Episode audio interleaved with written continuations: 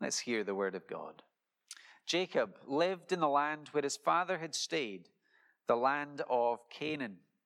This is the account of Jacob. Joseph, a young man of 17, was tending the flocks with his brothers, the sons of Bilhah and the sons of Zilpah, his father's wives, and he brought their father a bad report about them. Now, Israel loved Joseph more than any of his other sons because he had been born to him in his old age, and he made a richly ornamented robe for him. When his brothers saw that their father loved him more than any of them, they hated him and could not speak a kind word to him. Joseph had a dream, and when he told it to his brothers, they hated him all the more. He said to them, Listen to this dream I had. We were binding sheaves of corn out in the field when suddenly my sheaf rose and stood upright, while your sheaves gathered round mine and bowed down to it. His brothers said to him, Do you intend to reign over us? Will you actually rule us? And they hated him all the more because of his dream and what he had said. Then he had another dream, and he told it to his brothers. Listen, he said, I had another dream, and this time the sun and moon and eleven stars were bowing down to me. When he told his father as well as his brothers, his father rebuked him and said, What is this dream you had? Will your mother and I and your brothers actually come and bow down to the ground before you? His brothers were jealous of him, but his father kept the matter in mind. And we will leave it there and return back uh, to that introduction to uh, Joseph's life shortly. Evan, and let's think about a new chapter in God's salvation plan. Whenever anybody is writing or documenting uh, history, they're always selective in what they include. Uh, so if you've been watching The Crown on Netflix, you'll know that uh, the writers have 10 episodes to cover the decade, a decade in the life of the Queen, so they have to be selected. Same if you read a political history or you read any national history, there's always a choosing of what to include and what needs to be left out. Same for us, I guess, as we tell our own personal stories. Uh, depending who we're talking to, depending on the setting, uh, that will change how we uh, talk about our past, uh, how we talk about our uh, personal feelings and longings. Um, we're always thinking about how to tell our stories. Moses here is writing the story of salvation history uh, for the newly established people of God, the nation of Israel. And so he is recording for them uh, stories such as Joseph's, uh, so they, they might see uh, how God has worked in their past uh, to bring uh, salvation to them. Uh, and Moses is led by the Spirit as he is selecting his stories, as he zooms in on particular characters. Uh, God is helping him to tell the story of God's saving grace that he wants the church then and the church now to hear. Uh, we know this is a new chapter in the story of salvation because we have uh, a chapter break. In verse 2, this is the account of Jacob. All through Genesis, when you read that, you've got a new section of uh, the book. Uh, so the story of Joseph and his father Jacob is a new page for us in the unfolding work of God's uh, salvation story. So for us, what can we learn uh, from the characters that are focused on? From the themes that are introduced uh, that will be helpful for us as we think about God's salvation now. So, we're going to look at the three characters that are introduced. Uh, so, we'll think about them briefly. We'll think about one dominant lesson that we can learn from their lives. First of all, let's think about Jacob. And the lesson we can draw from Jacob is that salvation comes by God's covenant grace. Verse 1 Jacob lived in the land where his father had stayed, the land of Canaan. This is the account of Jacob. So, this is the story of Joseph, but straight away we're discovering his story is tied in with that of his father, um, Jacob. And we also have Jacob's father mentioned, so that brings Isaac in. And by extension, Abraham is part of this story. So Joseph fits in the story of Abraham and Isaac and Jacob. Now, there are some important themes uh, for us to notice. Uh, the first one is the theme of covenant. So we're thinking about Jacob, but if you noticed in verse 3, as we were reading his story, uh, he's then called Israel. And that reminds us that God gave him a covenant name. God changed his name uh, as he reaffirmed uh, the covenant promise that came from Abraham to Isaac, then to Jacob. Uh, so, covenant is going to be really important, and covenant is really important for the whole story of salvation. So, just to fill us in uh, with the story in Genesis that's come before Abraham, Isaac, and Jacob, uh, in Genesis 1 and 2, you discover God has created everything, and He's created everything very good. We discover that people are made in God's image uh, to live in His presence and to enjoy Him. But then in Genesis 3, we discover that sin comes. And in between Genesis 3 and 11, you get repeating patterns, you get cycles uh, where people are guilty of sin against God, uh, rebelling against God's word, mistrusting Him. Uh, you find God brings judgment, but then there's also a message of grace, a sign of grace, hope of grace. So that cycle repeats Adam and Eve, Cain and Abel, Noah. And then, chapter 11, we come to the story of the Tower of Babel. In the Tower of Babel story, uh, the people uh, on the earth who'd been told to scatter and, and fill the earth with the glory of God have instead decided to gather themselves together and, and to make a great tower uh, as a way for them to bring glory to themselves. Here is humanity trying to uh, push God to one side entirely, and judgment comes again. Uh, the people are scattered. This is where languages come in. Uh, people are scattered, but there is grace. Uh, grace at the end of chapter 11 because Abraham's family is introduced to us. And what, the, what Moses is saying to us is that Abraham is going to be the means by which God will again make promises to his people, will again work so that God and his people can be together despite our sin and because of God's grace. So in chapter 12, you discover the covenant that is established with Abraham, uh, promising him a great land and a great nation, and promising that from him will come blessing to the nations. And Abraham and his family would be carriers of God's promise, this promise of salvation, this hope that God's people will live in God's place under God's rule, enjoying his blessing. That comes to Abraham uh, for uh, his family and ultimately for the nations. That promise of covenant, that covenant promise, involved the promise of a land. You read the story of Israel and you discover their hope tied up with the promised land, which was the land of Canaan. Now, if you turn to verse 1, where is Jacob living? Jacob is living in the land of Canaan. So he's in the promised land. Joseph's story begins in what will be uh, the promised land.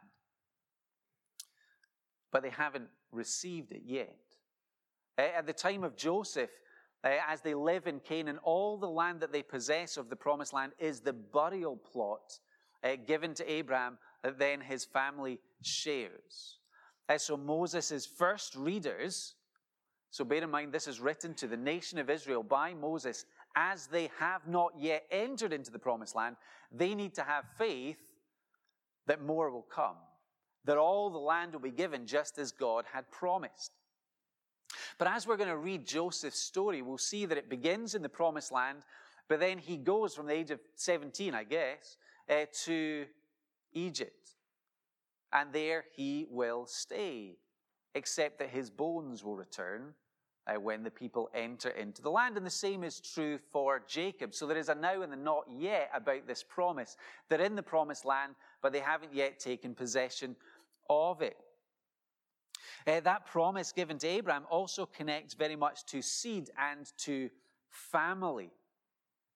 And what we see in the story of Abraham and Isaac and Jacob is that God chooses, God elects uh, a son, a brother, uh, to be the line through whom the blessing will flow. So with Abraham's sons, the blessing will be through Isaac and not through Ishmael.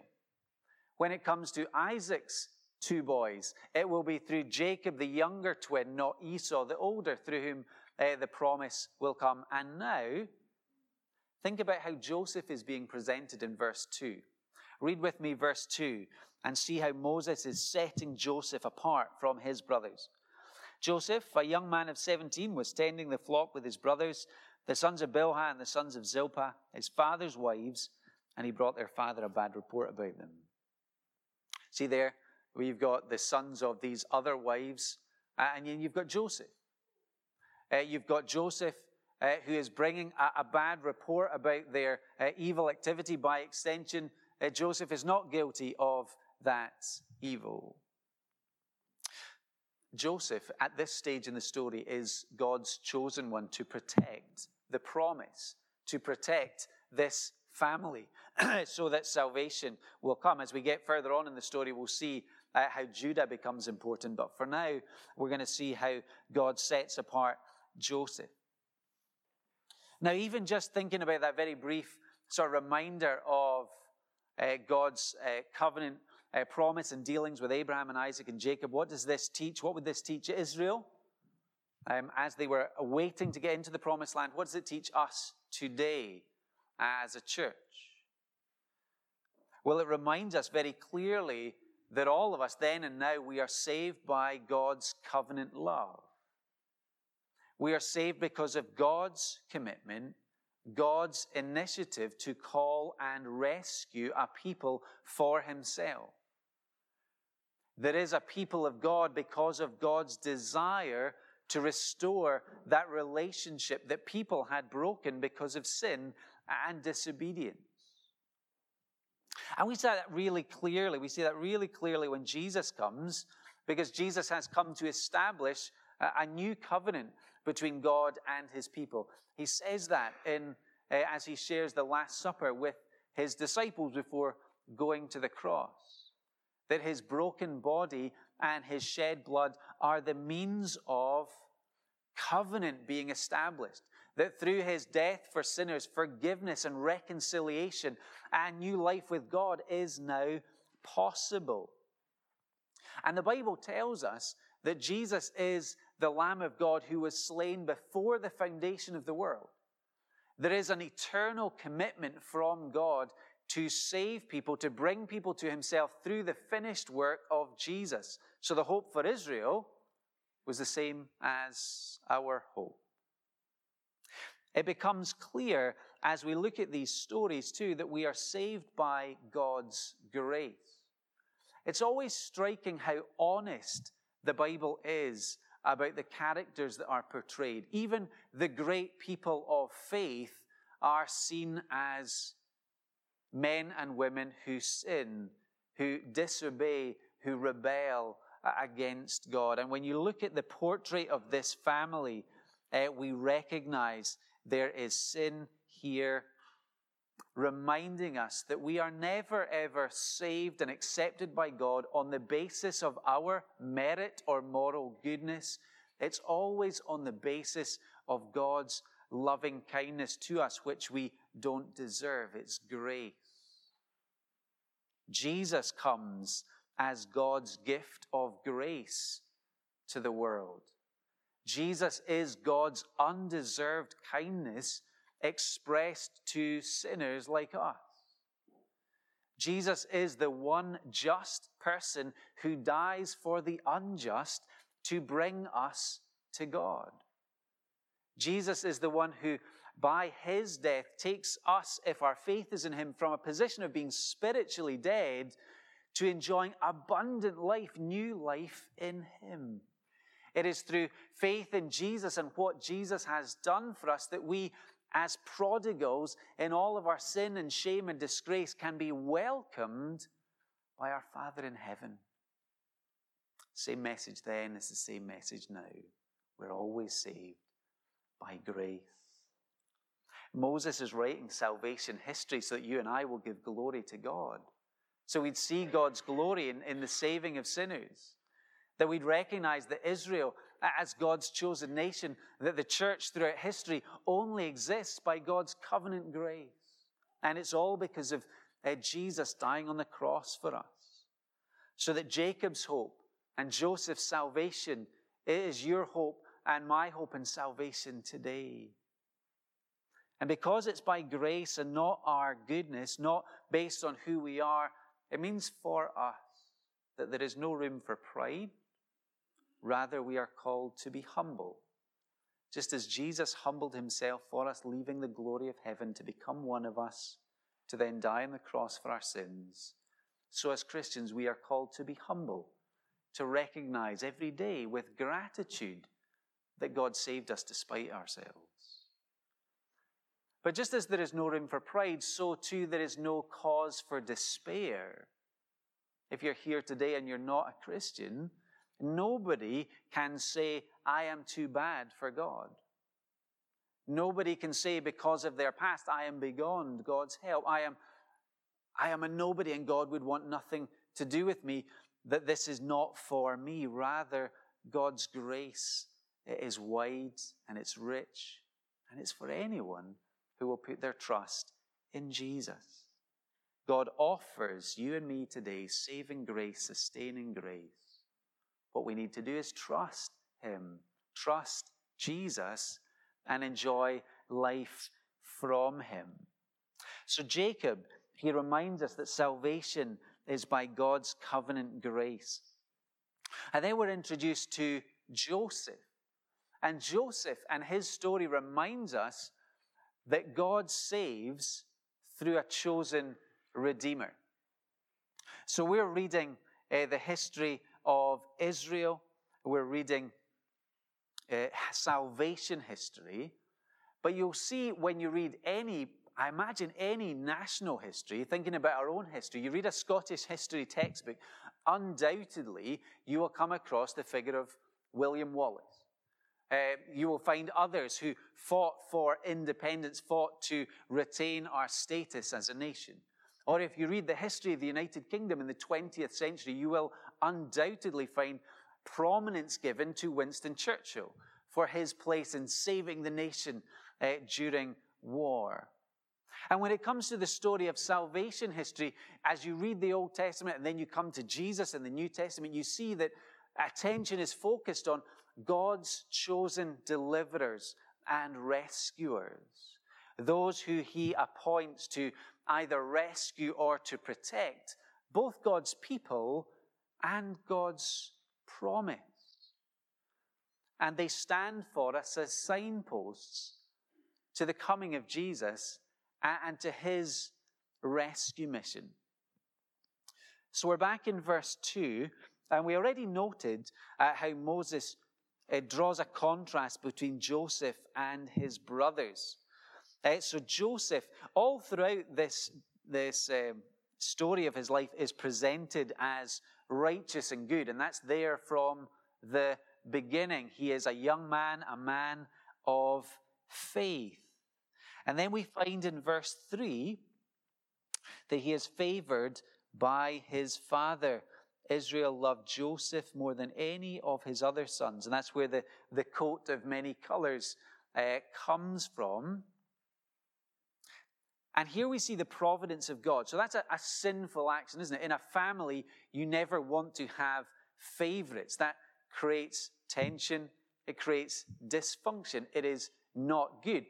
But God, in His providence, is able to use that, that sinful action. That begins a, a chain reaction of more uh, evil actions where Joseph will find himself in, in slavery and then in prison, but ultimately he'll find himself in a position in Egypt where he's able to save, well, the nation of Egypt, but more important for our purposes, able to save his family uh, and therefore able to save the promise uh, so that salvation might come, that blessing might come through the people of God and then through Jesus, uh, God's ultimate and great Savior. Uh, then we come to Joseph, Joseph's dreams. And Joseph's dreams, they remind us from the beginning that Joseph has been chosen by God. God used dreams uh, to speak, to prophesy about things still to come. Uh, so Joseph is here being presented to us as the one God has chosen uh, to raise up in the fullness of time. So we see, uh, what do we see in the details? There are the sheaves of corn representing Joseph and his brothers, and all the brothers' sheaves of corn bow down to Joseph. And then the sun, moon, and stars, his whole family, are seen to bow down to Joseph. Now, we don't know at this stage when that will happen, uh, but ultimately, God is saying that Joseph will be given a, a position of honor and prominence, and it will serve the purpose of preserving the covenant family and the covenant promise. Joseph is God's chosen redeemer. So, again, as we think about Moses writing history, carefully selecting this story, these facts, why? Uh, what will Israel learn about salvation? What do we learn about salvation from thinking about Joseph? Well, this family and Joseph, Joseph's place in the family uh, helps us remember that we stand in need of a redeemer. Again, the, the Bible is very honest. It presents Jacob as a man of faith and as a sinner.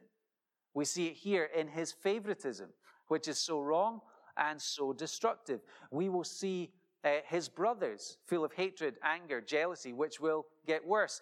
This family, chosen by God, needs the mercy of God because everybody needs God's redemption for each one of us. If we were to imagine God's spotlight shining on our hearts and on our lives, it would expose much darkness and shame. If the story of our thoughts and minds and desires was to be displayed on these big screens, we would run from this place and probably never return, most likely. Just like in this story, we are those who love some and love them well, but we neglect others.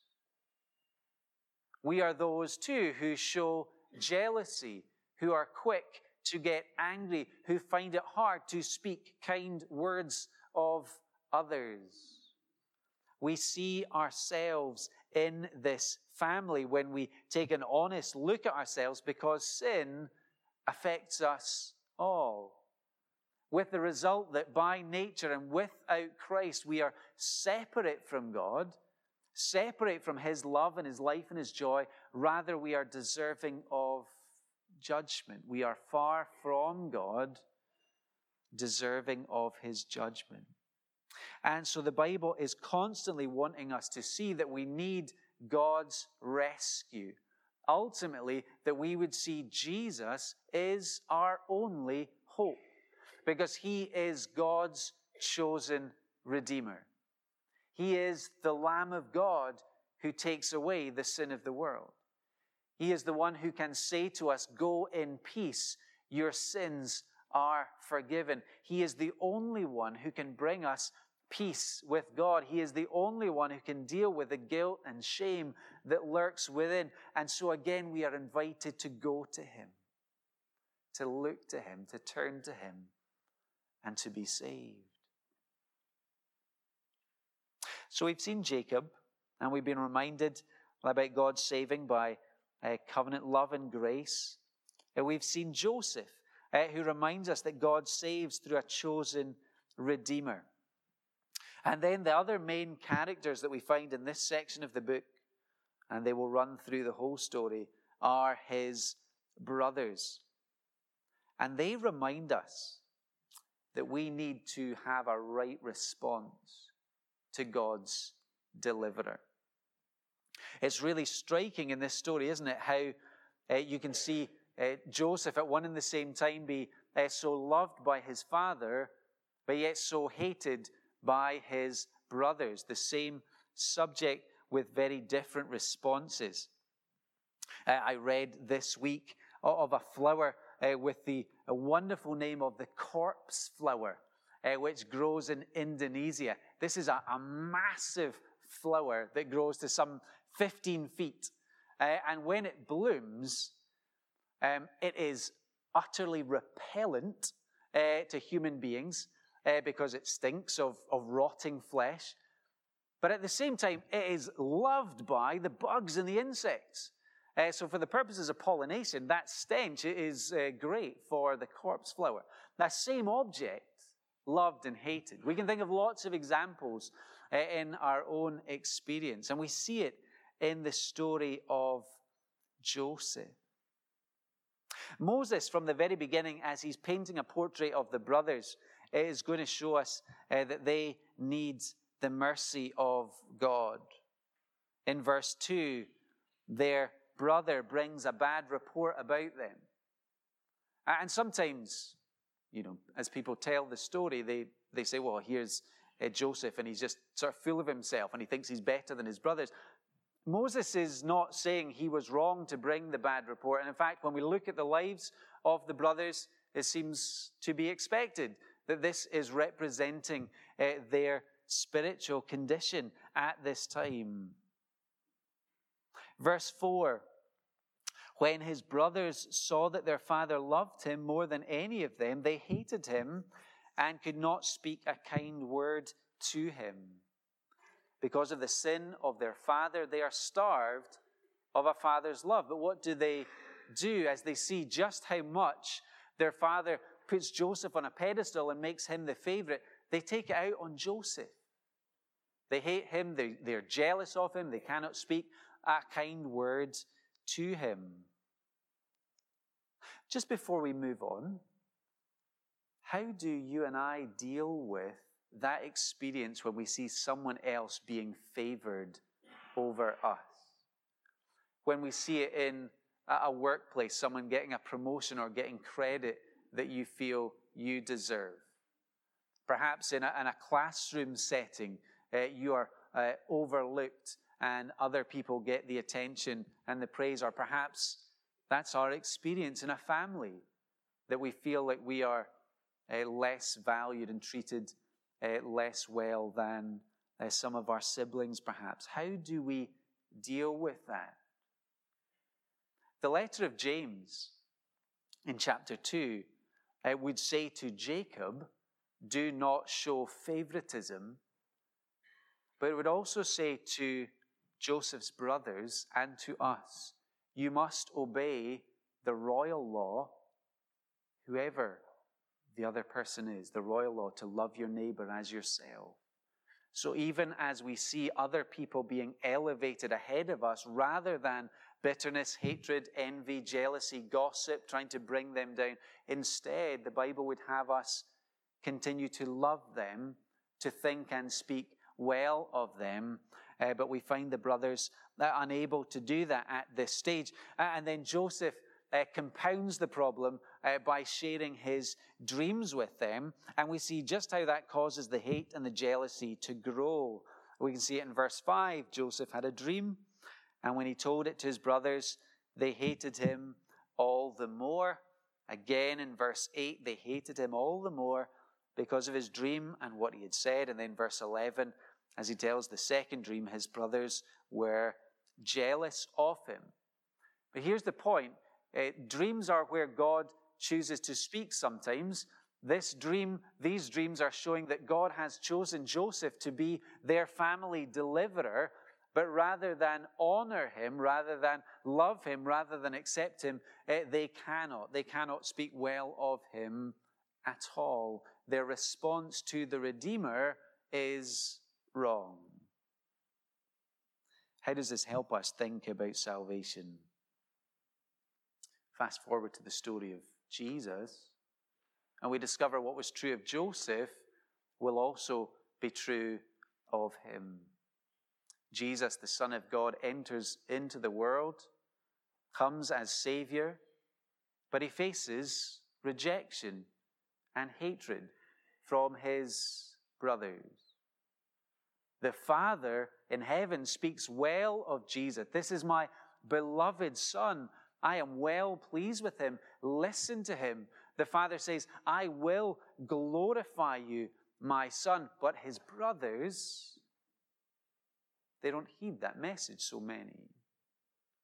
John's gospel says Jesus came to his own, but his own did not receive him. Jesus came for his own, and his own cried out, Crucify him. We have no king but Caesar. Jesus too divides opinion. Where do we stand when it comes to Jesus today? Do we receive his love and his grace? Or do we reject it? Will we be those who would worship Jesus as Lord and Savior? Or would we wash our hands of him and say, He's not for me, He's not for now? Moses, led by the Spirit, has begun to introduce us to Joseph's story. It's a story of God's faithfulness. It will be a story of God's deliverance. It's a story of God's grace to sinners. And it prepares us for the greater than Joseph's story. It prepares us for the coming of Jesus. Jesus, who is the beloved Son of the Father. Jesus, who in the fullness of God's timing will be raised up. Raised up in the first place on the cross to die in the place of sinners to complete God's plan of salvation, and then raised up as at his resurrection, and all to be our hope of salvation. This Jesus, he could deliver a bad report of us. When we're honest, we know the sin in our own hearts, but by God's grace, Jesus was raised up to bear our sin, to wash us clean of sin, to give us a new report, reckoned to be righteous in Christ, so that we, by faith in Him, can be brought into this great salvation story ourselves. Trusting Jesus is the way to enter that story of salvation, to receive God's love and all God's promises. And our response must be to, to turn from sin and to follow him.